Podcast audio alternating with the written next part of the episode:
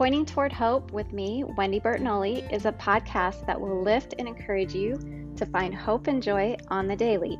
Just five to 10 minutes of pure love in Jesus. What could be better than that? Having been diagnosed bipolar five years ago gave me a reason to recommit to the Lord and bring Him back into my life for good. And because I did, I am filled with so much joy. God is so great, and I am super excited to share my journey toward health, healing, and wholeness through daily thoughts and motivations and nuggets of goodness. I'm on this journey every day, so let's do it together, shall we? Let's go.